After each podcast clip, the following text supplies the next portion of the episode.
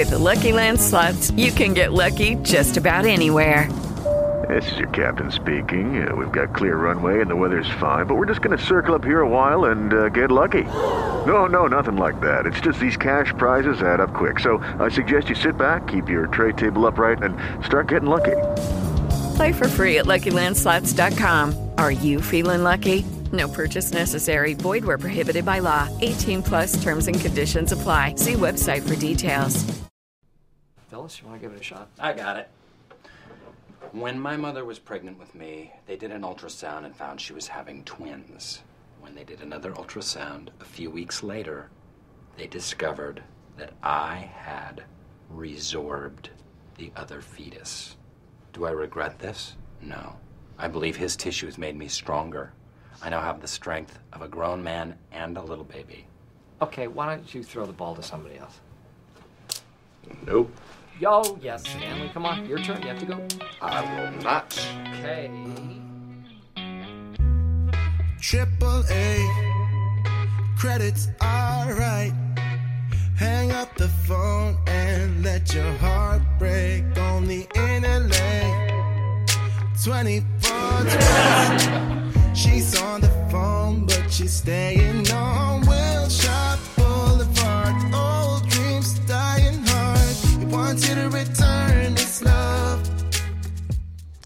Hello, Minnesota sports fam. Thank you for listening to No Shirts, Just Skins, a Minnesota sports fan podcast. I am your co host and website founder, Eric Strock. I am here with my co host, good friend, cousin, blooder, as uh, as uh, Jelly Fam would say, Brandon Strock. What's up? What's up? How are you today, Brandon? Um, you want me to be honest? You want me to be upbeat? I'm fucking miserable. Look at this shit. It hasn't stopped snowing for 14 consecutive days. I've already shoveled once. I'm six foot three, and I went out and I was the snow was up to my my shoulders. It was unbelievable. I've never felt anything like it. I just I wanted to build a little igloo and just be done with it. But seriously, you're six three, and I thought I was going to drown out there in frozen water. You want me to be honest, or you want me to be upbeat? I gotta call it like it is at this point. I can't han- handle it any longer, dude. It's middle of April. Like it should be 75 and sunny. I should be out there getting a tan on today. Instead, I'm I don't even want to leave my house. I'm absolutely miserable. This is fucking terrible. Oh Yeah. yeah. Besides that, so yeah, doing great. Question, Question mark? mark. Maybe if um, if we actually had some some faith in our uh, in our playoff teams, things might be a little bit better, especially since they play in like just a few hours. But What do you mean? We nobody can go to the game right now. They had to cancel the entire entirety of the Twins season for the rest of the year because they just assume that winter's just going to continue on. that even if Even Houston's like 39 degrees right now. So if they're 39 degrees, we're going to be freezing for the next six months. So I, I, I guess I don't know. Um, this can we just stream every playoff game? I mean, we're, there's not a single person in the state of Minnesota that's even going to have access to get into the Target Center this this week. So Yeah, well, that's true. Um, yeah, it's it's it's ugly outside. Everybody, um, we postponed it from yesterday to try and miss it, and now I'm gonna have to drive home and exactly what I didn't come here yesterday.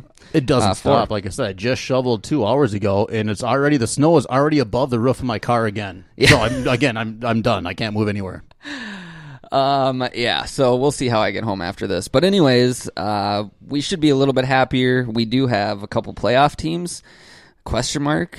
Um, the Minnesota Timberwolves are in the playoffs. That's a nice change of pace. Yeah, that hasn't happened in 73 years. Yeah, seventy three or seventy four. I've never been good at math. Yeah, me neither. Um, it's it's interesting though because you you don't really feel the playoff vibe like it used to be in um in the early two thousands. Just because I think everybody is so negative on everything, they just expect it to go downhill quickly. So it's almost like, oh yes, we already celebrated because we made the playoffs. Now it's that was the goal this year, and now we can just move on and get ready for next year and hope to get better. I don't know. Well, it doesn't help when you back into the playoffs to the point where you have to play, which was kind of cool. Was a unique situation, but when you're playing a playing game essentially for the last spot in the entire West against the other team that's playing for that same spot, and you, you back in, you barely win. I'm not. Uh, I'm not entirely certain that the refs or the NBA didn't want us in because it seemed like we got some pretty favorable calls throughout the game, and then we still it took us all the way into overtime to actually clinch that game. So I think that's got a lot to do with the excitement, just being like, wait, we barely got in the way it is. How the hell are we going to, you know, upset the number one seed? Yeah, but Denver had won like six in a row before they played us, and we hadn't been playing that well. I honestly, I didn't think we were going to win going into the game. I thought it was going to just be classic Minnesota, and then we were going to have to hear all the fire Thibs, and and um, it was pretty much going to be start the target center on fire, and and uh, get out your pitchforks, and um, and uh, I don't know your n- non-lethal firearms, and we're going to target center, and we're we're rioting, and and um, it just to the way that they played in Denver, I feel like if they played like that every single night, because Denver was playing for their season too. Oh yeah, that's what I'm saying. That's why it was such a unique. It was a cool situation. I was actually at the game, so it was fun seeing a playoff atmosphere at the Target Center for the first time since God, I don't know, back in my middle school days, or I don't remember the last time I went to a game that you know there was anything. You know, I didn't even have my license yet You probably didn't. I didn't. wow. because I'm 20. I'm going to be 29 this month in like Yep. a few days. Um, so it was 2004. I graduated in 07, which would have made me 18 in 07. So I would have been 15. Jeez, it just makes me feel that much older. God, I can't believe I'm gonna be nearing my 30s soon. Yeah, right. You're gonna be. uh eh, Never mind. I won't we, even we bring it don't. up. We don't need to go I'm there. not, by the I, I'm way. not gonna. I'm not Come gonna keep going because I don't want you to leave the podcast. And Yeah. we're, we, we're only how many Fucking minutes bus in? driver over here. Jesus. We're only we're only six minutes in. I don't want you to leave already. I'm already. I got one foot out the door. Apparently, probably after that comment. if uh, if I if there's anywhere to go, I'd probably leave, probably leave right now. But again, I don't want to. It's it's a hazard to go outside right now. I might not survive. I brought the four wheel drive vehicle at least. That's not enough. You need a fucking tank right now. Um, what chances do you give? Give me a percentage chance that the Timberwolves not just pull off one or two games, but they actually do the unthinkable, shock the world, um, and and beat the the Rockets. Twenty one percent or less. Eh, That's not too bad. Twenty one percent is That's why I threw in the less. or less. Um, that's higher than I thought you'd go. I thought you'd be more like I just- seven percent. Twenty one's my favorite number, so I had to go Oh, with that. yeah, I didn't even- a real legitimate. So you want to know what I actually think about a, a competitive series? Yep. Like, how? What are the chances that that this that either the That we push it to, Timberwolves like, six or win seven games? win early, or we're going to a game seven to decide it? Ten percent of the very highest. To be honest, I just I don't see it. I think we'll I think we'll play competitively throughout a couple games, and the D'Antoni factor, the no defense factor, that'll help us to some degree. But we're not a good defensive team either, really, for the most part, not consistently, and I don't see us really taking that next step now.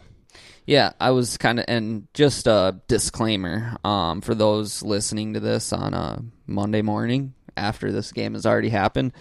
We're only four hours away from tip. Yeah. tonight. Um, so we're not going to dig too much into this game specifically or even the series. Um, w- I think what we're going to do is if the Timberwolves were to pull out a miracle win in game one, um, or even in game two, well, if it was, if they, if they won one of the two, if they won game two but not game one, they wouldn't play again, I think, till Saturday. So we could even do one on Friday or Saturday You thinking that if we actually if take they one pull one from out, Houston, if they put if if the if the Timberwolves pull one out, we'll do an emergency podcast session. All Timberwolves, um, maybe tom- probably not tomorrow, maybe Tuesday. if the blizzard's over by If then, the blizzard stops, it may never stop snowing. It Brandon's may just so depressed. Oh, I'm, I can't handle it any longer. I just keep looking out the window. I should have everything closed. That's what I did the, this whole weekend. I basically just sat and pretended that life didn't exist. I closed the shades, the blinds, my eyes, everything. I didn't want to see it, and I just envisioned myself in a nice, warm, sandy beach somewhere. my eyes, my nose, my mouth, Everything. and then I died. I I was hoping for it. I wish I could have been that fortunate. This isn't living. Being in existence in this state right now is not living. That's You're probably you're probably right. I can't. I they can't always say that hell is hot. No, this is hell. Look outside. It's fucking freezing. That's hell.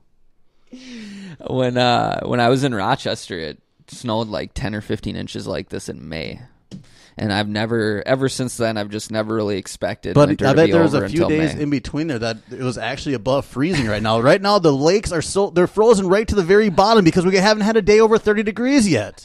Or you're going to be protesting with your boat on the middle of. i I'm already protesting. This is this is my digital protest right now. Um. Anyways, so yeah, so if Timberwolves win, we'll do an emergency podcast this week sometime if they win one of the games because that changes everything. The one thing I'll say before we move on, What time is just the tip tonight? just the tip tonight is at 8 p.m. Central Standard Time. But um, what I will say, and you touched on it a little bit, but what gives the Timberwolves a chance is Mike D'Antoni is 32 and 38 in the playoffs, and he hasn't taken bad teams. He he can't say you can't say, well, yeah, but this is the first one or two or three seed he's had. All the teams he's had have been bottom four or five seeds, and That's- so yeah, that hasn't been the case. No, most of the he- teams he's had, he's gone in with a one, two, or three seed for the most part. I think of He back had at a- all those Suns teams he had. he had one he had in i think it was 04 05 he had the suns team that was a one seed they went nine and six he's had two number two seeds they went 10 and 10 and six and five um, and then three seed, he goes into a losing record at sixteen and seventeen on a, on a three seed, and then it gets, it, and then he's only got a six and a seven. Six seed, he's he's one and eight, and a seven seed, he's zero and four. That's because his brand of basketball just doesn't relate to the playoff atmosphere because everything tightens up in the playoffs. Everybody plays defense every single possession. The refs start letting things go. It's not so chippy where, or I mean, I should say it's more chippy, but it's not. You don't get those cheap going. fouls and stuff like that. Right. Like you actually have to get hacked to get a foul call. So that's going to play into our our favor quite a bit. I don't think Harden's going to get the easy, you know, free throw attempts and you know get to the line as as easy as he normally does. So it does help us in that regard.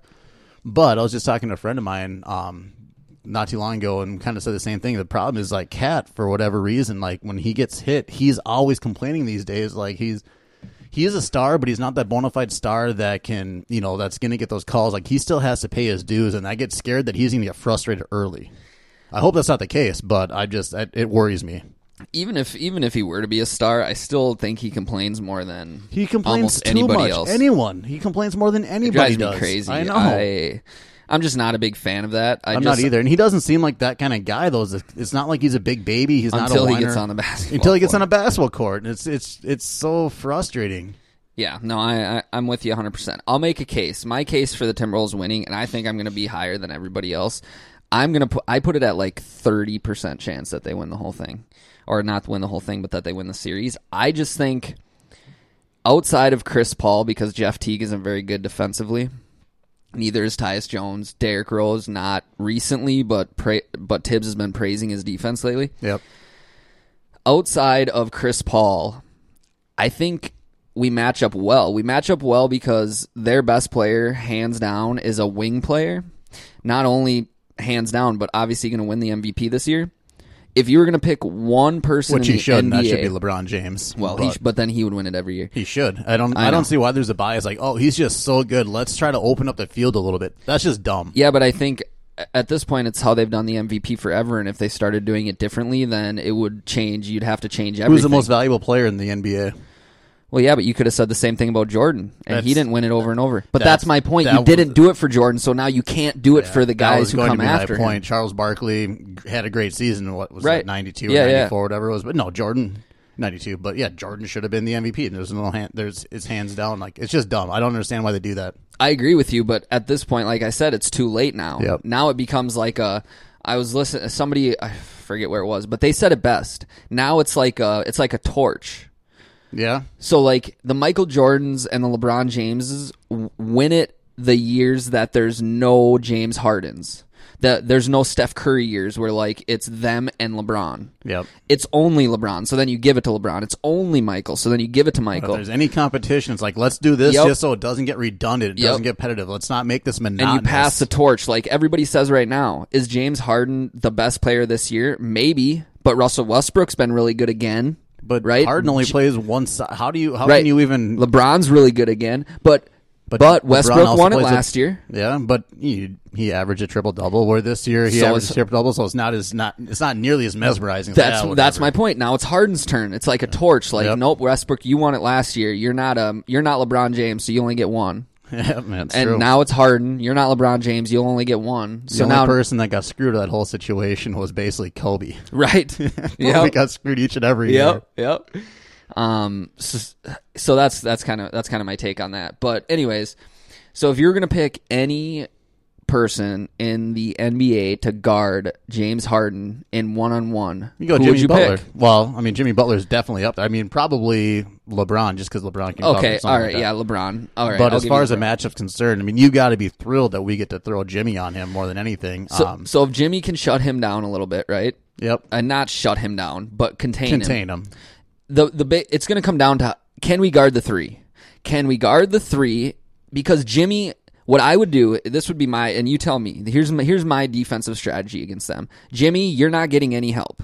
No, you can't. No, None. You gotta- Zero help. You go one on one on Harden. He beats you for a layup, a dunk. He beats you for a layup, a dunk. It's on you. If if you can contain Harden to twenty five points Yep. and you know six seven assists and just kind of a I don't know if a quote unquote if that's considered an average game, but a game where he doesn't blow up and you hope that the rest of the, the team steps up, you're in pretty good shape. And I agree with you. I mean, I think we do match up fairly well against these guys, and all things considered, I'd rather play the Rockets than I would Golden State, hands down, right, Right. now.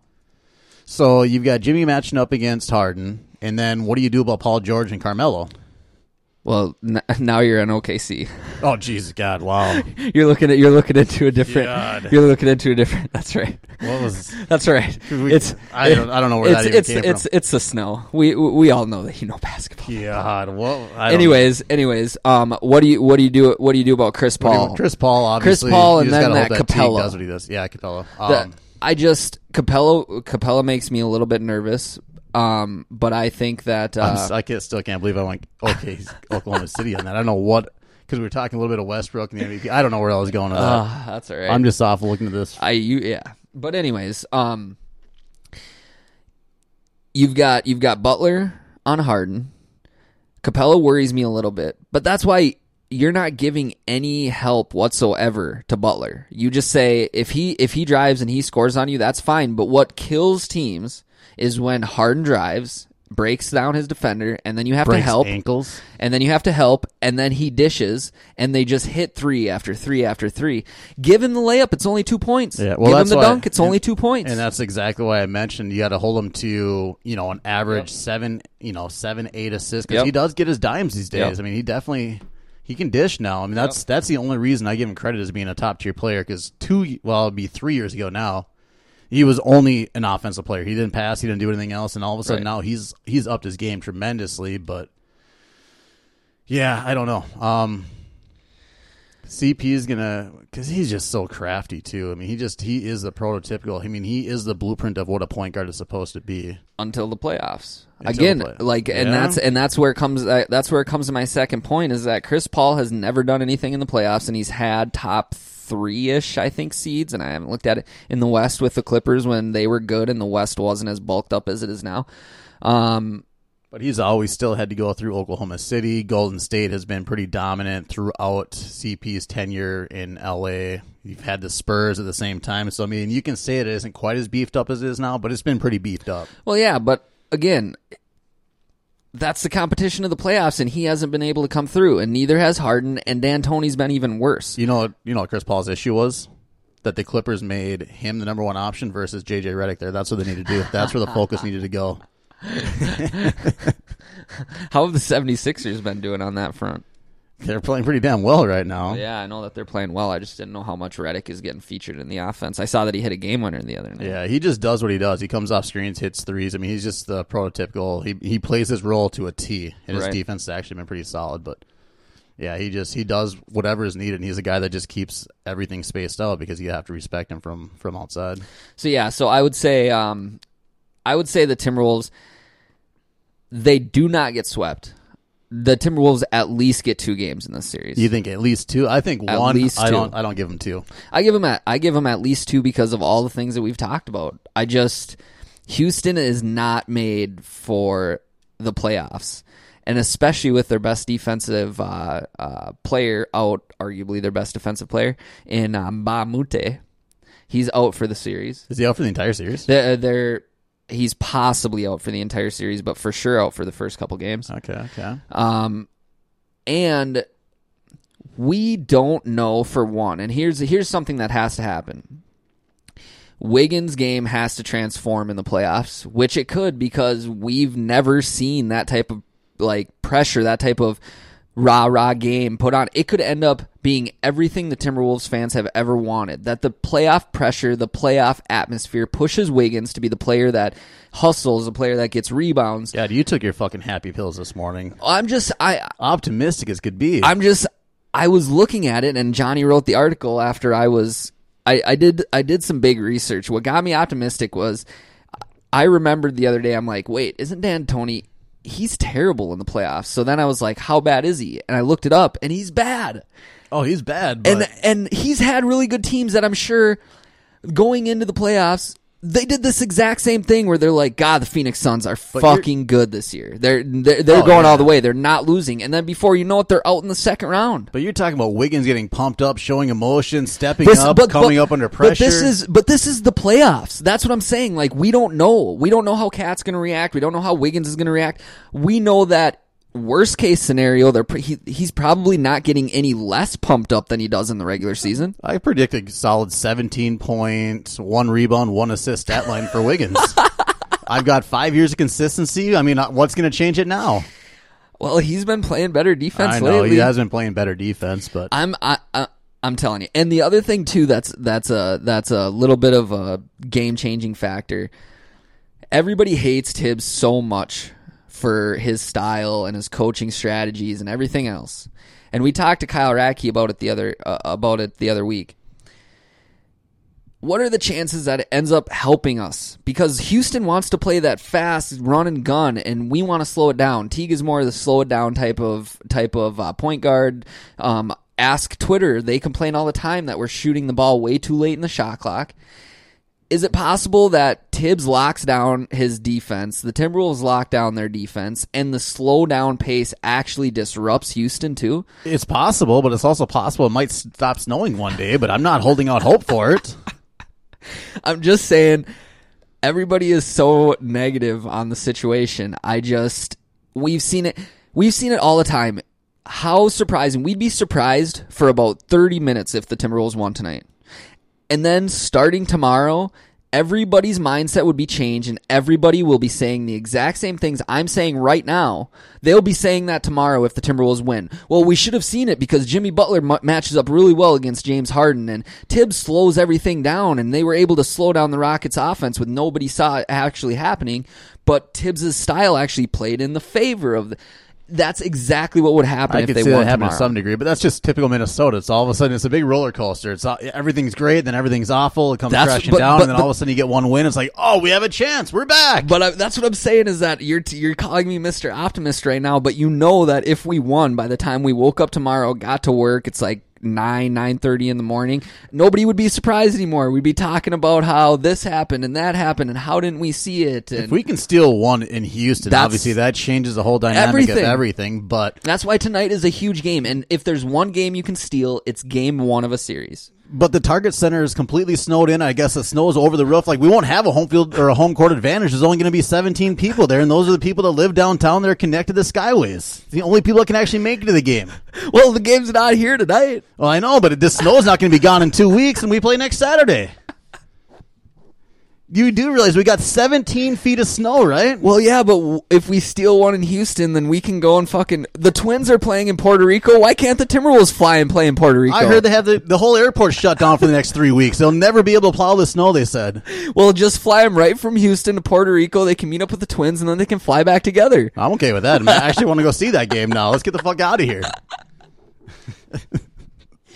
So yeah, so my so now obviously when most people listen to this, the game's already going to be over, and you're going to be either like, "God, Eric's a fucking genius," or "God, Eric's a dumbass." Well, because the results of game one are already going to be over. But they could steal game two. Like I said, it comes down to you got to steal. You steal one of the You games. steal one of those games. if you steal one, it's a whole new series. Everything changes, and that's why tonight is a huge game. I'm going to be doing my normal 8 p.m. laps with my son draped to my chest, walking around my island for about an hour and a half for the whole first half. And- Cardio. Cardio. And then hopefully he lays down and sleeps for the second half, and then I'll hopefully be able to jump on Twitter. That's kind of been a thing lately too. Is Jeez, look at you, optimistic again. Look at you, just yeah, just I shouldn't be the best. optimistic though because when I get optimistic about that, when it doesn't happen, I start I Then get you get really more and more mad. irritated, frustrated. If I go into it thinking, "Yo, I'm probably going to just be dealing with this until 11 p.m. Uh, then, then if if anything other than that happens, it's it's uh, it's a bonus, a boner. I mean, a bonus. Boner. what she said. I was wondering how quick you're going to be to the button. Um, well, we haven't done this podcast in so long. The button bar is like a foreign language well, me at this the, point. the the two weeks when my new child came was my fault. Last week, I'll definitely take all of the blame there. last week was definitely uh, not my fault. I was- somebody went back and thought they were 21 again. Yeah, I was slightly fatigued for the uh, the remainder of the weekend. We'll say. Yeah. Um. That yeah that won't happen that won't happen again. I, but I feel bad because the last time I said this, we missed like the next week. I'm pretty sure like two weeks later where Oh, I said, we're we're not gonna gonna miss anymore. We're not. Um. Brand, Brandon's getting a new place, and uh, that means we're gonna have a new studio. And it's going to be a perma studio uh, where it's up all the time, and we don't have to set it up, and everything will be a lot quicker. Make things easier. It'll make things easier. We'll be more um, and the fact that it'll More- be at my place, because even before it was your place, that's a big commitment for me to uh, actually commit to going somewhere. At a, right now. You're hour. already there. exactly. now I could just like show up and knock on the door and be like, "Hey, what's up?" or whatever. Yeah, that commitment thing, I really struggle with that. yeah, we, yeah, we know. well, I know, but um, the women of your past definitely know. Yeah, well, it, they should have learned up front. That's that's a good point. They probably all knew better. Anyways, so we're gonna move on from the Timberwolves because they played tonight, um, and because depending on how things go tonight, our conversation will totally change. If the Wolves get blown out by thirty, I have a feeling I won't be quite so confident. You don't think so? Then Probably not. You'll Uh, you'll still take the route less traveled though, because even uh even reading your Zack Annexstad article and all of that, I'm like. And the Case Keenum stuff, I'm like, yeah, you just take the the opposite stance of anybody and everyone you, that you possibly can. here's here here's here here's the thing, and I don't remember how the Case Keenum thing came about as far as We um, won games. He said he's ruining our our entire existence. Well, no, but I like usually I jump on a train before before the uh, everybody else jumps on the other train, and then I just don't jump over. Like once I'm in my s- stance, I don't change. The Annexstad thing, I had the whole article written before I looked at what anybody else said, and then when I started looking, I'm like, geez, everybody else thinks that Tanner was Tanner Morgan was better than. uh Better than Annexstad, but I'm not going to change. Then, like I saw what I saw, you know. So all year long, you're going to be sitting here pounding the table left and right. Annexstad, Annexstad, Annexstad.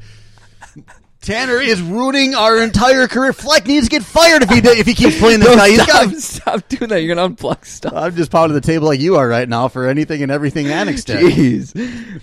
Oh my gosh, uh, I'm losing. I'm losing uh, my microphone, my headphones. I Get a grip over there. I can't hear anything anymore. You're pounding tables and Jesus, Hulk smash. Hulk smashing stuff. I think we're still recording. Wow. Anyways, Got to get a more durable table. anyways, the that brings us. We could go. I I didn't know if this was going to be our next topic, but we can move on to it a little bit. Um, go for football. Uh, anybody who's paying attention um, to our Twitter, to our website, reads our articles, would have may have noticed. Um, I paid pretty close attention again while um, doing laps around my island. Um, the Gopher Spring game the other evening And that was another commitment I've failed, failed. to fulfill. because I, told you you should watch that so that we Yep. can talk about it. But now I guess I'll talk about it. I had it. a busy day yesterday trying to uh, forget that the world existed. right. Um, it Not a was. reality I want to live in over here. I'll, I'll start with PJ Fleck puts on the most exciting spring game I've ever watched. I mean, I'm not a spring game s- savant by any means when it comes to college football, but it was exciting. Um, they allowed blitzes on defense. Um, the quarterbacks could get hit. Uh, it was full contact. There was nobody taking it lightly. Um, there really it wasn't that much to determine the difference between that and a normal game, which is what made it fun to watch. And the um, I watched it for the QB competition. I don't even know if I would have watched it if it wouldn't have been for the unknowns at QB at this point. For Yeah. anybody who doesn't know, it's a three way race between um, uh, redshirt freshman um, Tanner Morgan, um, uh, JUCO transfer sophomore Vic Viramontes, and then uh, um, uh, true said freshman Zack Annexstad. Oh, I thought you were gonna say it's basically just a one horse battle right now. Um, In but- your eyes, that's it, right? No, no, I don't think so. I just when you watch, and again, you didn't watch, so I can't. Um, ha- I can't. Don't you like, love me just you sitting over it?" here? I'm just I'm just taking the opposite stance of you at this moment, but But when you Tanner Morgan is like, and I didn't look at his height, but he's like he looks like about five nine, five ten. He Yeah. he he wears he wears the number two even. He he kind of looks like uh, just a poor man's Johnny Manziel. Yep. And that's how he plays. He did a lot of uh, scrambling. Um, even that sick catch on the sideline was off like kind of a Yep. wasn't really a broken pocket, but he still kind of rolled out to his right. Yep, and- yep. Went through the middle and then rolled Yep. out to the right.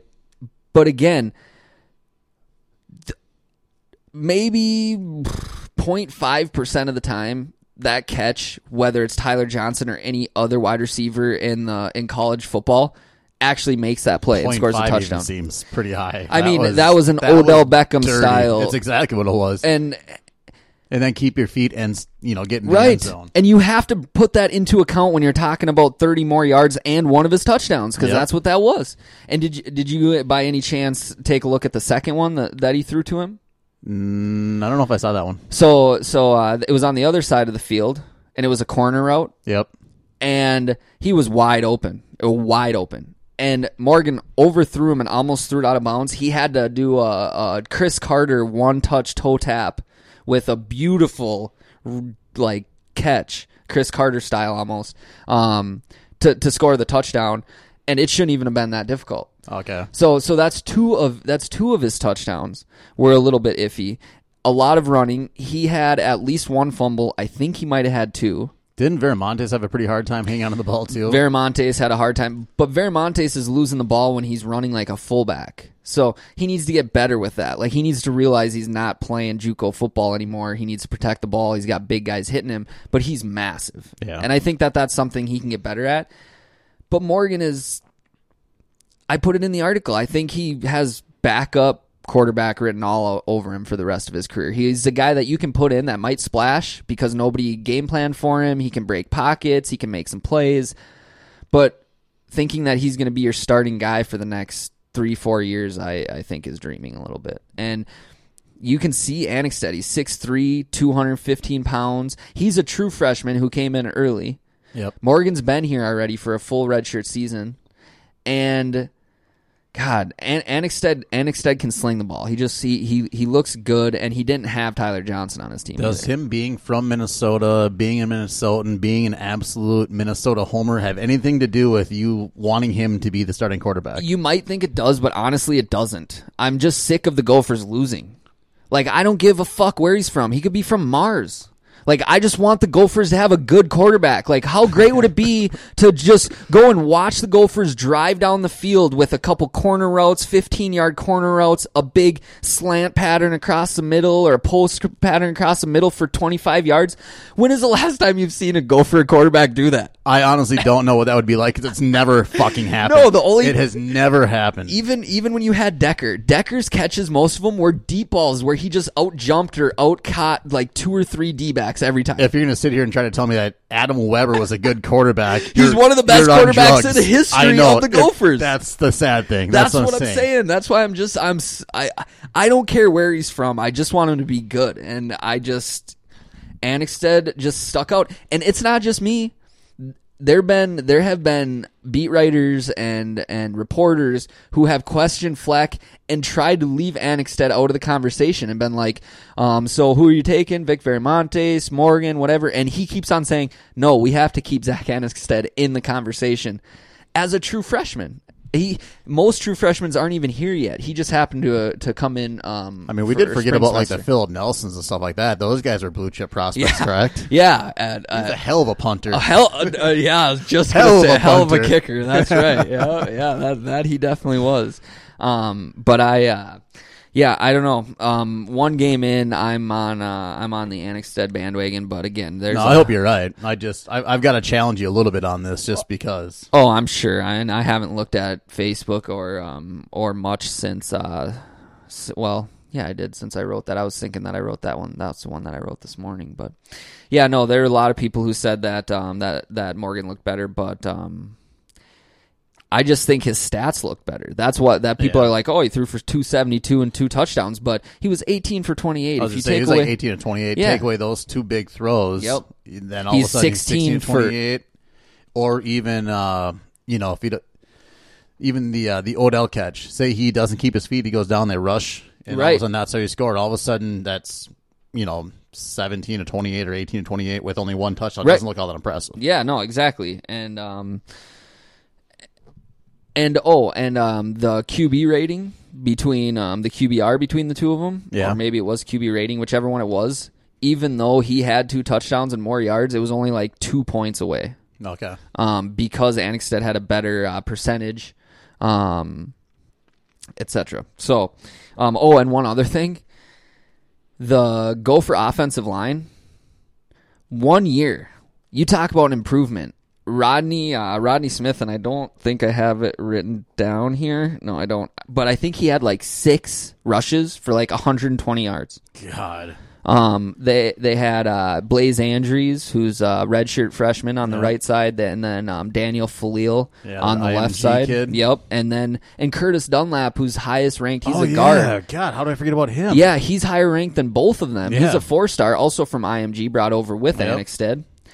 Um, he didn't even play. Really? He didn't. He's got like a just like a small lingering like Okay. ankle or leg injury or something, so they didn't play him. He didn't even play, and he So might be you're the best saying one. Our line should be absolutely legit. I'm saying that our offensive line will be we- competitive as pretty much all freshmen. Wow. Three out of the five guys are freshmen. That's true. That's that's impressive. That'll be fun to watch. Um, and then I mean they've got some big time. They're two of the biggest 2019 recruits that they're talking to right now are from Minnesota. One from Lakeville, one from Edina, and both of them are offensive linemen. Yeah, just getting that hometown talent finally to commit and stick around is so huge because there's actually been a lot of talent that's come out of Minnesota, just none of it has stuck. A lot of it goes to when you've got North Dakota State, South Dakota State, and Wisconsin, I guess for that matter too, and you throw that in there just because they're competitive. But you look at you know North Dakota State, South Dakota State, and having a team, you know, teams like that steal talent over the Gophers, where kids would rather commit to there than playing for Minnesota, or have them go across the border to that dreaded, disgusting, awful state that I hope gets seventy-five feet of snow versus a sixty-three that we've gotten. It's just it's depressing. So seeing these kids stick around is phenomenal. I love it. Yeah, and um, and the the one guy who is uh, I'm going here offensive line.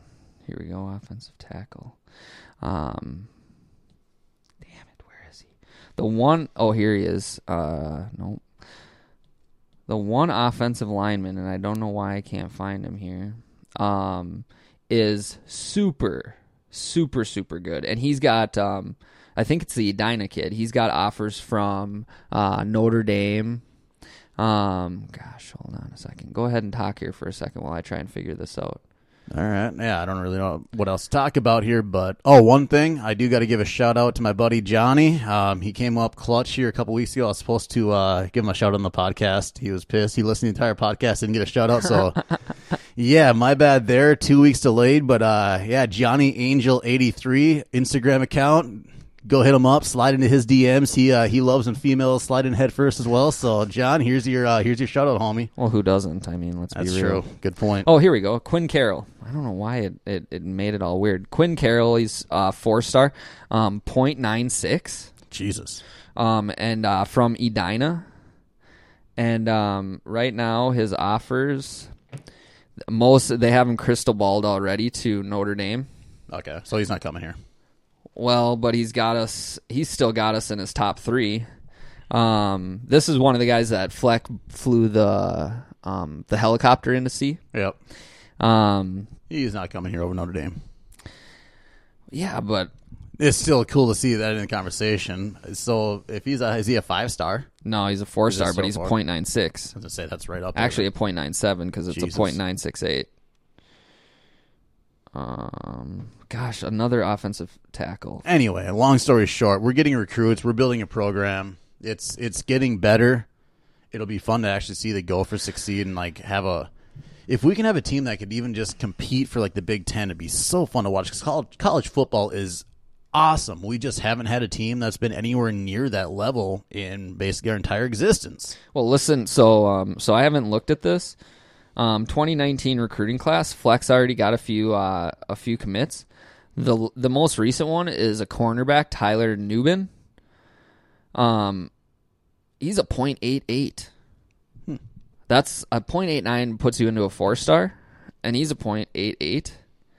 Jeez. So he's he's already committed, and then they also have another offensive tackle who's a .86 committed three star for 2019 already.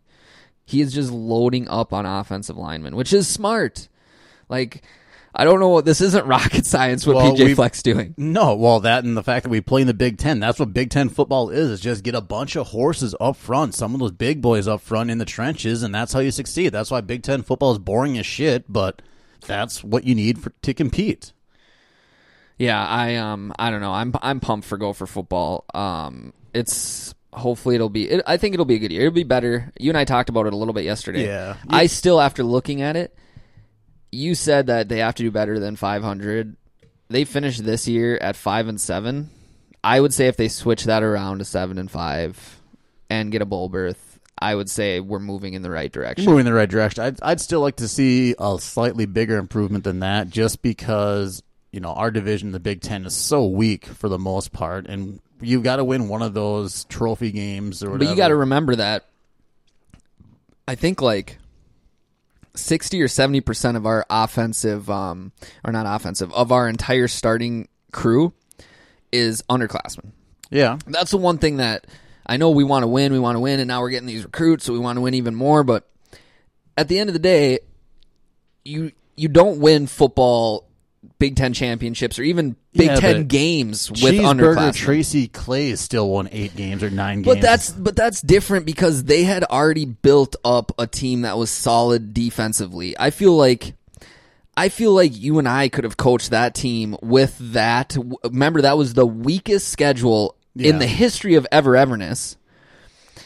And they they were built up defensively to where like that was the last year that they were going to be good. And then people get mad at Fleck.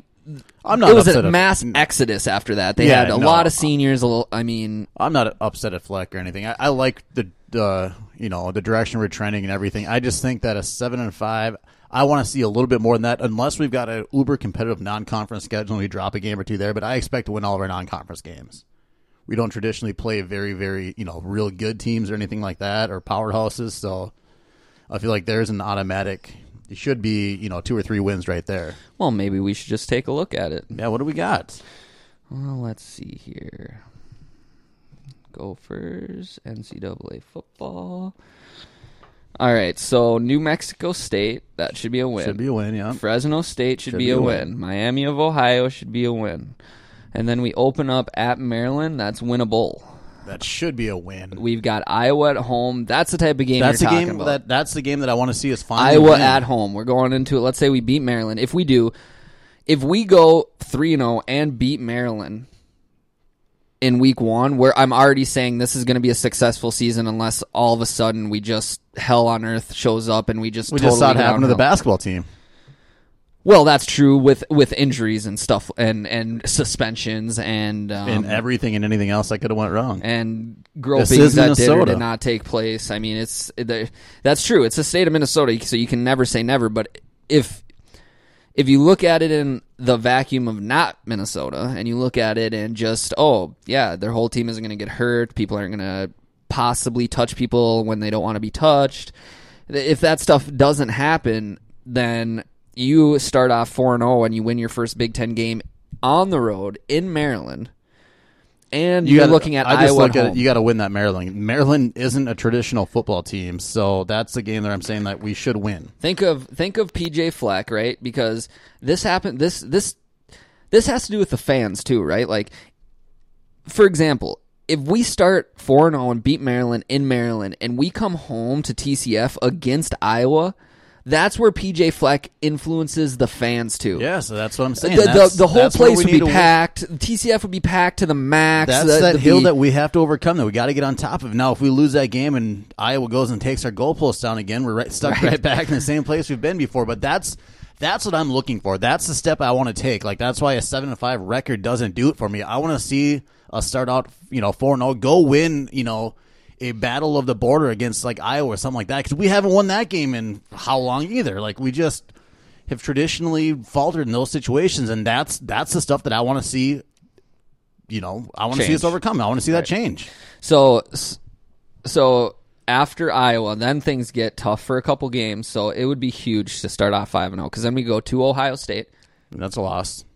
and then right after that to Nebraska, which It's a tough- Nebraska is starting to come back. Yeah, that's a. I'm going to say it's a tough game. It's a winnable game, but it's But still in a tough. game. Nebraska's tough. And then we have two games in a row that we should win. This isn't even the ones you're talking about. This is Indiana at home That should be a win. at Illinois.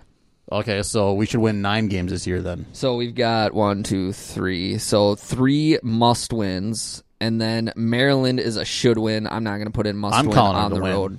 You can call it a win, but it's not like if they go to Maryland and lose in a close game, I'm not going to just you know piss I'm not going on jump Flex out the grave. bandwagon. No, but I'm just saying like that. Those are the games like I, I keep saying. But that's what I want to see is finally was those 50-50 games we've lost 120 percent of the time in the last 20 years. Right. I want to see us win a couple of those games for once. So and then two of what I would call those games, not necessarily rivalry games, but games that we will more than stand a chance in. Purdue at home, Yep. Northwestern at home, Yep. and then we go to Wisconsin to end the season. We'll lose at Wisconsin. We'll probably lose Northwestern. We'll win Purdue. Um, where are we at with that? Six. If we were to win our non-conference, it makes us three and zero going Yep. into Maryland. Maryland four zero. Iowa. I'm going to say a five and zero because those are the games I want to see us win. All right, five and zero if they beat Iowa, and then five and two Ohio State, Nebraska would be losses. Yep. Six and two, seven and two Indiana at home, and then two Illinois makes us seven and two, and then Purdue at home eight, and then Northwestern at home nine, and then two Wisconsin. So that's what I said. Eight games. Eight games would, to me would be like that's that's a successful season. Seven games, I'm not happy with. I want eight. I I'm not really throwing for me, any. it, for me, it would depend on how it, how the season went. I, he he has to get at least to seven wins. It- anything get- less yeah, than anything seven less than wins seven. is unacceptable with this Agreed. with with with, with this with this schedule. seven games. Yeah, seven games. Get uh, you got to get because you can't lose to New Mexico State, you can't lose to Fresno State, you can't lose to Miami of Ohio. That's three. and you have to win Iowa because we have to win you a can rival. keep you can keep on saying that, but it's not going to get them run out of town. You have to beat Indiana. I'm not talking about getting running out, run out of town. But that's what I'm, just- talking about. I'm talking about like like people are gonna people are want are quick. Sure, people love Fleck right now because he hasn't done it. There's no pressure, but he's the type of coach they're gonna be quick to burn down his castle. Yeah. And so what I'm saying is he had a bad season last year where he only had five wins. Yep. If he comes out and gets only five wins again this year, there are gonna be people talking Oh, about yeah. running him out of town. It's yeah. It's going to get to that point. And I- that's I what I'm talking about. No, I want they- to see improvement so that going into year three or whatever year he calls it, we're going at it and we're looking at going, we got five wins, we got seven wins. Now your guys are juniors, right? Or redshirt sophomores. Now is a time where we're looking at, we want 10 wins, nine wins, 11 wins every single year now. Yep. That's where I'm at. Starting junior year after this year, no longer settling because you're three years in, no longer settling for five wins, six wins, seven wins, eight wins, even like nine wins or better. I'm just saying, as 10, fans, we deserve a rivalry game. Bring the Floyd of Rosedale or Rosedale or whatever back Yeah. to Minnesota for once. We're not going to win against Wisconsin. We just never do. So the the axe is going to stay where it's at. We I don't even know if we play Michigan this year. I don't No, think we we, do. don't. No. So the little brown jug will stay there for the next 35 years. But if we can win one rivalry trophy, just one rivalry game, that's going to be huge. It's embarrassing right now to go into our Big Ten counterparts and be like, "Yeah, we lose to you, lose to you, lose to you." Like, that's my point with the Iowa game. Yeah, no, I'm Whatever with you do, you've got to get those kids so jacked up that they're ready to play that game. Oh, That's going to bring a ton of interest into the fan base for once. Yeah, no, I'm with you. I he definitely has to he definitely has to start winning those games. And um and I'm not saying he he won't beat Iowa. I think Iowa's definitely beatable. I they're not the even when they went 13 and 1 or whatever they went 12 and 1 that one season again, it's You the don't- Big Ten West. Yeah, They're- you don't look at Iowa and be like, God, these guys are stacked. That's a Right. program. They're not. Yeah, they're not everyone else here. No, so I'm I'm I'm definitely with you. You want to crown them? Crown them. crown them. um, so it'll be. I, I'm excited. I'm excited for Gopher football. The spring game was fun to watch. I just enjoy the way PJ Fleck coaches, the way he runs the program, the way that he goes about his business. I just it's fun it's to watch. exciting. I agree. I'm And- with you. His energy is through the roof. I love it. and the recruits that he goes after is a is a nice change of pace as well, especially the quarterbacks. All right, well let's flip to uh, even more depressing subject. Well, not that that's really that depressing. The weather? Oh, fuck that. Um, no, Gopher men's basketball. Okay, sure. Let's go to something else. Let's talk something good today. All right, um, women's basketball hired Lindsay Whalen. Yes, actually, that's a phenomenal signing. I love it. That's uh, that'll bring interest back to the program just itself. Like, I'll probably watch a couple games this year just because of that. Well, and it was it's um You had to do it. She's a you know a Minnesota person. What she's Right. from Hutchinson or whatever Yep, like Hutchinson. that. She's the only person to ever make the Minnesota women's basketball team like prominent, like exciting. Our Mm-hmm. Yep. only Final Four appearance. yep, I watched that whole. She's won tournament. what four titles with the Lynx, like, and she's still going to continue to play. Like, Yep. It's cool. It's just cool to see a, a hiring like that, and I think it's going to help recruiting. I think it's going to help tremendously. It- and it'll help the University of Minnesota's pocketbooks. I mean, more season tickets, more merchandise. Oh, they're like- going. They're, they're like going off the shelves Yeah. right now, like nonstop. Like the second Lindsay Whalen head coach, boom! Like ticket sales have like increased like by five hundred percent. right, and and it's like it's a it's a win win situation because for everyone. Worst case scenario, and this won't happen because Lindsay Whalen knows uh, knows basketball in general, but knows the women's game especially. She knows what she's doing. She'll be a good coach. Oh, she, Oh, yeah. she's multi talented. People connect with her. She'll she'll do just fine. But worst case scenario, she bottoms out. The she she leaves the program. They fire her, or she withdraws, or whatever the case is, in four or five years. And the Gopher women's basketball team is still not relevant like they were before. Well, I mean, And you made a whole bunch of money. We're talking about Gopher basketball right women's, now. right? Yeah, right now. I didn't even know this, team existed since like 2007 or whatever it was. I mean, I didn't even know that we had a team there still. So And she's already doing her right job. That's a good point. Yeah, that's yes, proving our point right there. proving our point right there. All right, well, so yes, great, great hire. Uh, we love Lindsay Whalen. Um, we know nothing about the Gopher women's basketball team, so we're not going to sit here and talk about and or the recruits. I heard there's one big time. Um, there's like a top five nationally. Really? Women's basketball recruit in Minnesota right now. That Geno Auriemma is now like really worried about losing. Wow. Yep. So um, Oh, that Geno's worried about losing? well, like Geno is heavily recruiting her, and she was also being recruited from the University of Minnesota. But now the University of Minnesota just got Lindsay Whalen, so rumor has it that Geno is nervous about that. Wow. I heard that he did have comment. He like when we hired, he's like, "Wow." Uh, yeah, yeah. So um, so great hire, and um, but other than that, we know nothing about women's basketball. So great job, University of Minnesota, go Lindsay Whalen, um, et cetera, et cetera. Now let's, go, back to depressing. Sure. So mass exodus here in uh, the world of Minnesota Gophers men's basketball. Every coach is leaving. Every recruit's leaving. Nobody wants to stick around. What's going on? except for the three Minnesotan recruits who, when asked about whether or not they made th- this made them nervous, absolutely not. Which is that's huge. They pretty much were like, "No, we're coming here to make Minnesota basketball relevant again. And it's got nothing. It just doesn't matter." And that's that's what I love because that's what we. I mean, you would go to Duke, like whatever, but people who It'd be a long, drawn out decision. yes, pe- pe- people people with but it'd probably be Duke. people who who love Minnesota. You As would, I'm wearing a Gophers right sweatshirt you would want you would want to raise the gophers from the dead and make them the final four team that they never were in 97 Yeah, they only had three teams that year. Crazy shit. yeah weird um but uh you would want you would want to do that and they want to do that um daniel oturu gabe kalscheur and uh um, jarvis omersa Yep. they want to do that. And the so Jarvis Omersa was kind of the guy where I was like, not that he was the least out of the three, but you had your big guy in Oturu who's a top fifty talent. Um, and then you have uh, you have your outside shooter in, in Gabe, which Yep. we need desperately at the unit. Especially Jamir Harris is one of the guys who left. Um, so we need that desperately. But I feel like every single week that goes by, I see a new video of Jarvis Omersa dunking on somebody down, or somebody on where I'm like everyone. like, I know. this might be the best guy out of all of these guys He's by like- the when it's all said and done. Yeah, his, talent, athletic is, ability is through the roof, and I don't know what if I haven't watched like an entire game from like No, beginning to finish, neither. so I don't know if he stays engaged or what knocks he has in his game. But Jesus, that dude can fucking jump. Like, If- dude has hops. yeah. If um if you're Pitino, you're salivating at that talent. I mean, it, But he doesn't even have an assistant coach at this point to clean it up after him. well, he's got one. Oh, he's got one. We did bring one guy back. We lost fourteen. yeah. Um.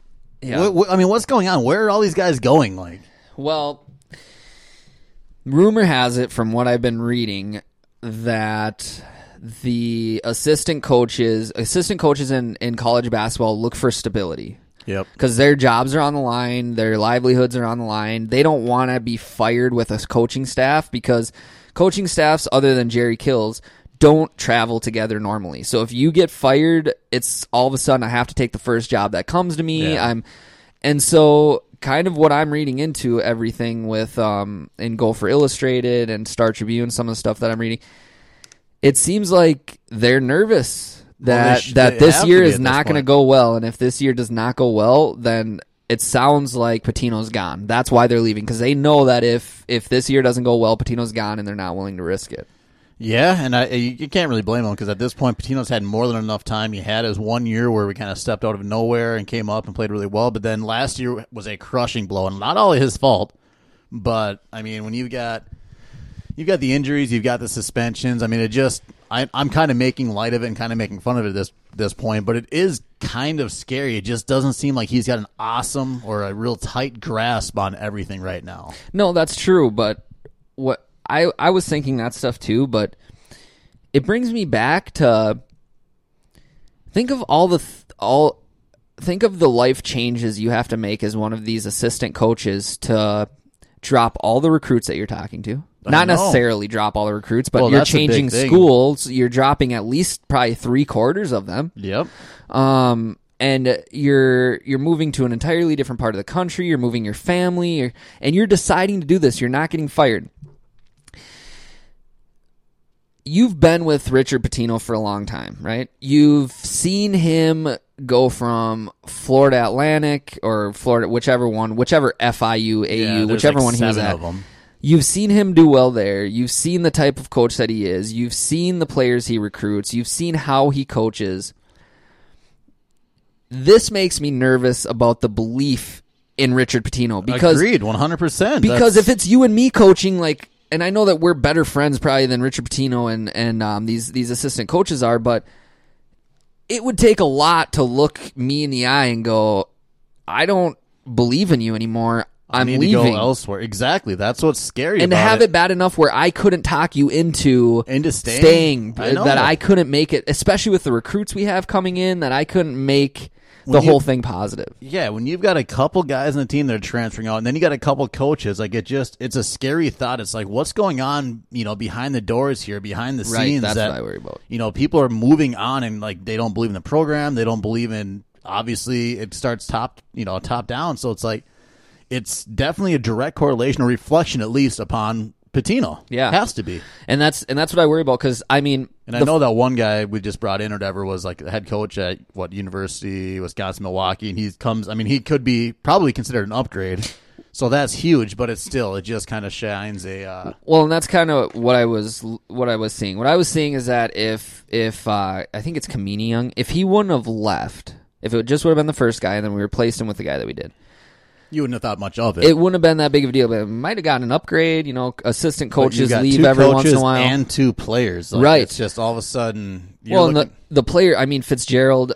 I think he looked at Oturu and Jarvis Omersa coming in and just didn't see that much playing time in his future. Um, so I get that one, but the Jamir Harris Harris, one, so it doesn't. I mean, that's again, that's it's Kimani Young because Young is um because he was the New he was York the number guy. one, yeah, and the number one recruiter there. Yeah, and so he kind of left because of because of that. you lose your contact, but then you go into then the coaching staff's leaving, and that's where it's like, well, you got players and you got coaching staff leaving. That's where it just kind of creates, uh, you know, the perception. It just seems things are disorganized and things are kind of kind of getting a little wild. Yeah, and, and that's that's that's what makes me makes me nervous. Um, and hopefully, hopefully they, hopefully they come in and they win a whole bunch of games. I mean, they they should be better. Um, it's good. A lot of it is going to be up to Isaiah Washington, and then whether or not Coffey can stay healthy. Yeah. Um, and if if Isaiah makes big improvements, they get one or two more decent recruits, three star, four star, one of them for sure a guard. Um, they they should be all right, but it comes down to again, how bad is the locker room? Because that can turn, uh, no matter how good your team is, that can turn things around very quickly if the locker room is. not it is last year, yeah, we lost people. But once things started going south, they went south real fast. Yeah. Um. So I, it'll be a, it'll be something interesting to keep your eye on. The nice thing though, like you think about, so if if Richard gets fired, and you look at it and go, God, well, where do they go after that? Well, we have Mark Coyle to deal with that, and that that makes me feel better. Like Yeah. if Mark Coyle fires Pitino, I honestly believe. He's got He's got a plan that's going to be better than what Pitino was Well, doing. he for comes us. from Syracuse. Yeah. Syracuse is most That's well true. known for their basketball program year Yeah, in and year out. So, and every hire he's made so far has been Yeah, that's that's a top tier hire. It's been like, wow, okay. At this point, Richard is the only one, only major coach there who hasn't been hired by I him. know, yeah, and he's he's the only one that's got a question mark right now. yep, now. exactly. So yeah, so it'll be um it'll be interesting. I don't want to see little Ricky go if if you've been around our site long enough. You um, love little Ricky. but that was the first article I ever put on the site was uh, jump on the little Ricky bandwagon. Yeah, I'm not nearly. Um, yeah, I, I wouldn't even. I'm not not not in that bandwagon. I don't even know if I'm tailing that bandwagon. For me, right it was now. more about the recruiting. Like he, No, I love the tell he was better at a better recruiter right from the I beginning. lost a lot of faith last year just because I feel like you lost a team. I know they kind of played competitive and stuff like that, but just watching the absolute collapse that we had, it all started with that Alabama game where it was like, wow, dude, what is going on here? Like, you are losing grip. You're playing five on three, and two of the guys on the court don't even care for you're basically playing five on one. Yeah. Besides Sexton, nobody even gave a flying shit about what was going on, and you still just about lost that game.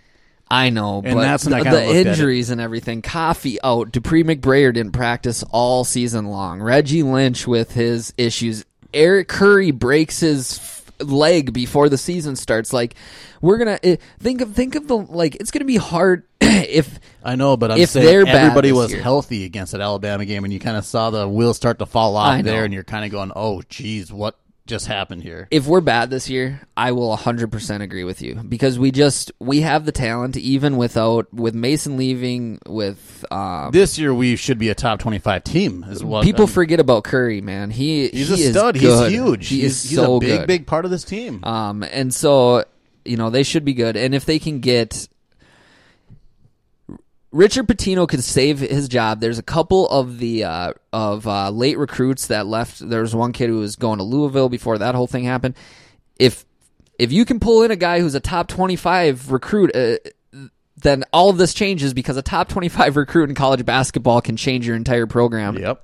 Plus what we already have coming in. Agreed. So uh, we just don't know yet if he can pull some miracle out of his ass where he gets one of these late kids um, to commit. That's really, really, really good. Um, then, then who knows? But right now, uh, word out of uh, Gopher Land is that um, Richard Pitino might not want to get too comfortable in that nice new big office he has in their new practice facilities that he's taking pictures of, saying, "I love my new view." Is he unpacked yet? He might not want to. Um, That's what I'm from saying. If he's everything already I'm seeing. unpacked, then he's. Yeah, I don't know. Then he's not the brightest bulb in the tree because I don't know. I don't think he, unless again we got to have a good year, but I don't think he's going to survive. Um, so we're gonna start to wrap things up here. I want to talk uh, just quickly. I want to touch on two things that we haven't gotten to. The first one, the Wild, which we've discussed. We know really nothing about. But um, have you watched any of the Wild games, playoff games yet? I watched a little bit. Uh, would have been what last Wednesday. Um, when I was at the T Wolves game, but we stopped and uh, I started watching like the game because I think it's a six o'clock start. so, in your uneducated opinion, We don't have a chance. thank you. um, do we do we even get one game? Do we get one of the games at home? Do we get tonight? Maybe. I think we could win a game. Again, I don't know anything about it, but just going, uh, we lost Suter. Yeah. So I mean, we've already Tough. Yeah. we've been doing this for the last ten years straight. Yeah. Same team that we've always had. Nothing Yep. has changed. Minus Suter. In minus Suter. So Yep. we're a first or second round exit like one hundred and twenty percent of the time before, and this only lowers our chance to win. So no, I saw we like chance. the last, uh, I forget, the last four or five years in a row, we've lost the first two games of every series. God, that's just so. I think we're. It, it said we're like one in eight in the last four years or something like that. In the first game of, or the first two games of a series, one in seven. Like that's impressive. How can you? I just that that blows my and it's frustrating. Like I don't know a lot about hockey, but it was. I don't know a lot about so hockey, much, but, I, but I heard winning's good. Yeah. Winning helps, right? We're so much worse. Um, we're looking right now on the ice. Like I've watched the games. Well, we got Well, destroyed, right now- like uh, completely outplayed. Game one is from everything that I saw. all we're trying to do because we can't get we can't get the puck through the neutral zone without dumping. So all we're doing right now is dumping and chasing, and then they try to they try to race, beat the guy, which I get that's hockey, but there's only one game plan because it's so bad right now, right? Whoever, whichever forward doesn't make it to the boards and get to the puck. Mm-hmm. Kind of hangs out by the other side.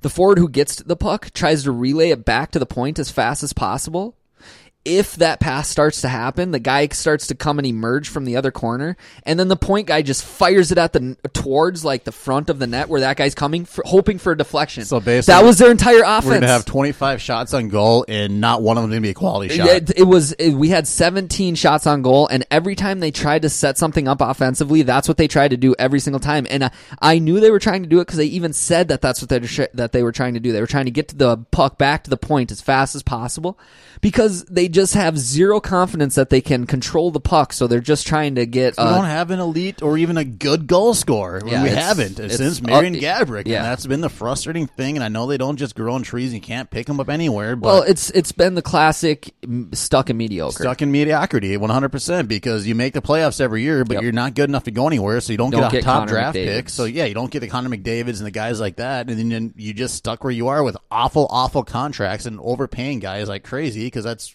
the only chance you have. All right, so that's uh, that's wild talk. Um, last last uh, quick topic. Now, keep in mind the Twins might not play a home game the rest of the year. No, they. Uh, I, I What's just- their I- over under for wins after Um, what you've watched so far? Nine. Nine, nine, nine's a number. Nine's a magic number. What's their losses? Um, Nine and four, seven? seven, seven. Yeah, it would be seven, right? No, no, no. Everything else is Yeah. getting postponed. Everything else postponed. Well, they can't fly into the state. I think they're stuck either here in Chicago right now. So, yeah, rest is. I mean, they've shut down Target Field. I mean, it's done. That's it. It's winners. The never-ending winter. We basically just moved to fucking Antarctica. Fuck this state. Hold on, I'm gonna bring up uh, my little uh, betting site here. I want to get an over under on wins, and I want to see if we think uh, if we think that they're going over or under. Let's see MLB. Um, and I mean, if in the hypothetical world that we could ever play another home game or just a game in general again, um, I don't know. I mean, I, we've got a, our pitching staff looks phenomenal. Why not? Why not go with eighty-eight wins? Well, I just it's the the pitching staff thing for me is funny um, because nobody really looks at our pitching staff. Everybody who does look at our pitching staff looks at it and says, "Well, they really don't have that big arm. They don't have that Yu Darvish. They don't have that Ohtani. They don't have that guy." We don't have that sexy guy that everybody just looks at, looks at and salivates over. We just have guys that go six and seven innings and don't give up a single run. That's that's that's, at the end of the day, At like the end of the day, that's all that matters. Our starters are putting the rest of our team in position to win, which is why we're seven and four, whatever it is right now. And oh yeah, I meant when I said over under, it's seven. That's that's it. Rest of the season's canceled, but no. And then that's the reason why we're seven and four right now, and we could easily be what eight and three because there's that game where uh, Lynn gave up like four runs in the first. We didn't give up a single run the rest of the game or whatever it was. Like, yep. it's again our starting pitching. This is something we haven't seen for years and years and years, and our it's our offense that hasn't really fully come around at this point. Sano hasn't been all that hot. Buxton is hasn't been all that hot, but Mauer's on fire. He's hitting like 400 right now. Yeah, Mauer Mauer's back I to his back old I take back self. every bad thing I ever said about him.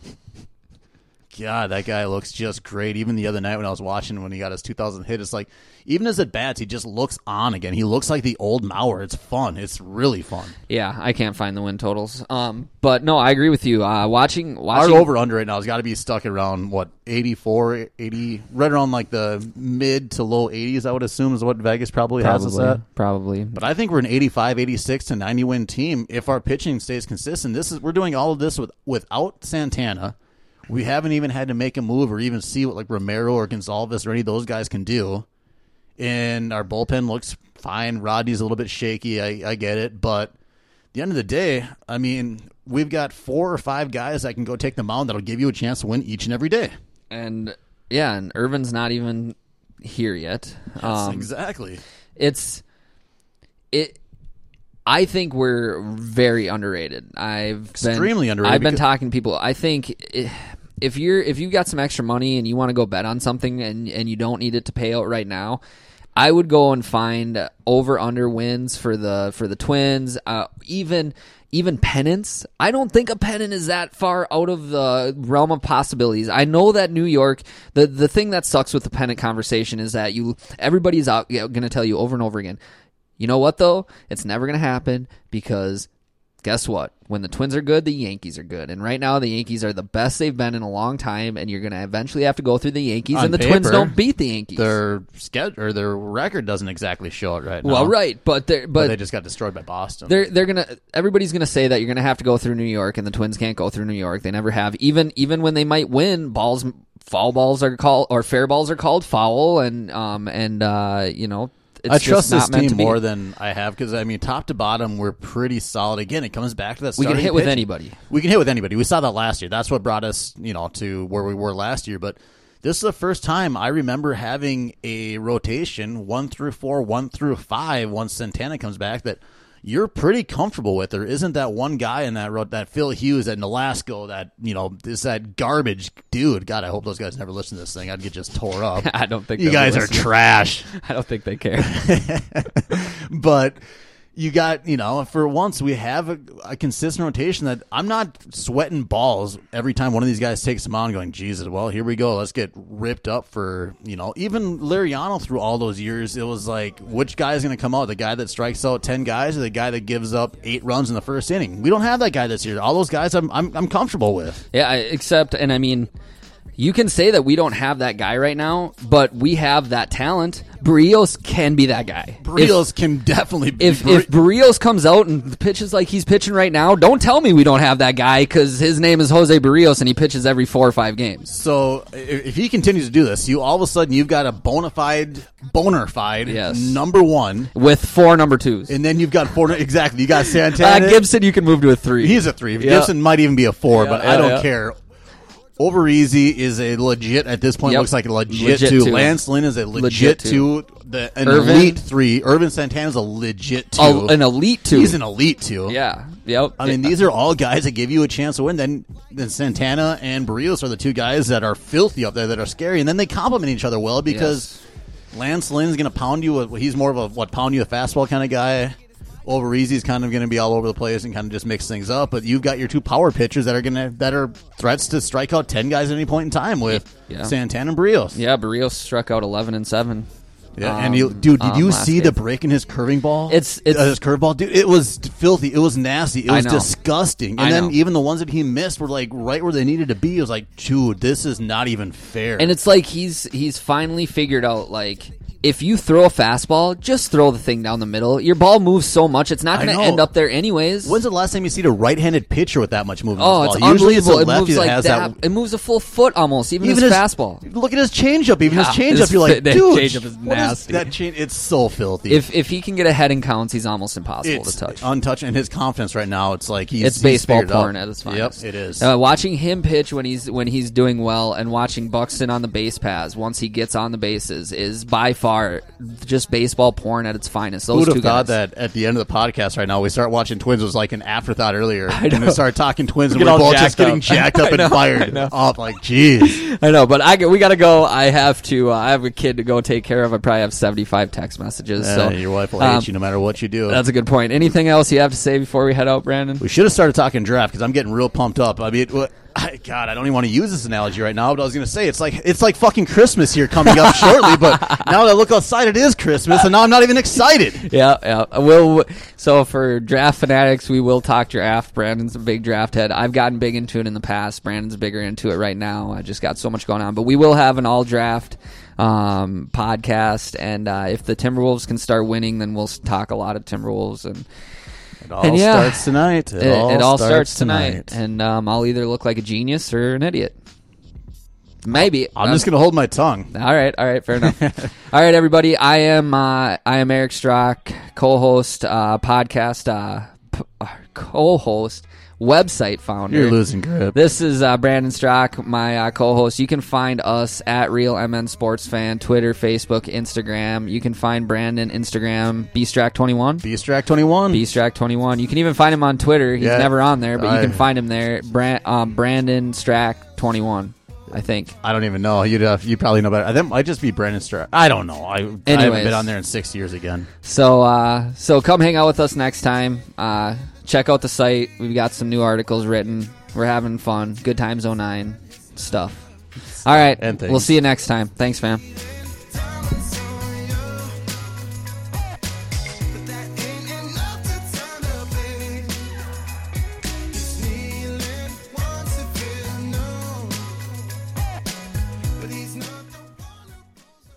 Lucky Land Casino asking people what's the weirdest place you've gotten lucky? Lucky? In line at the deli, I guess? Aha, in my dentist's office.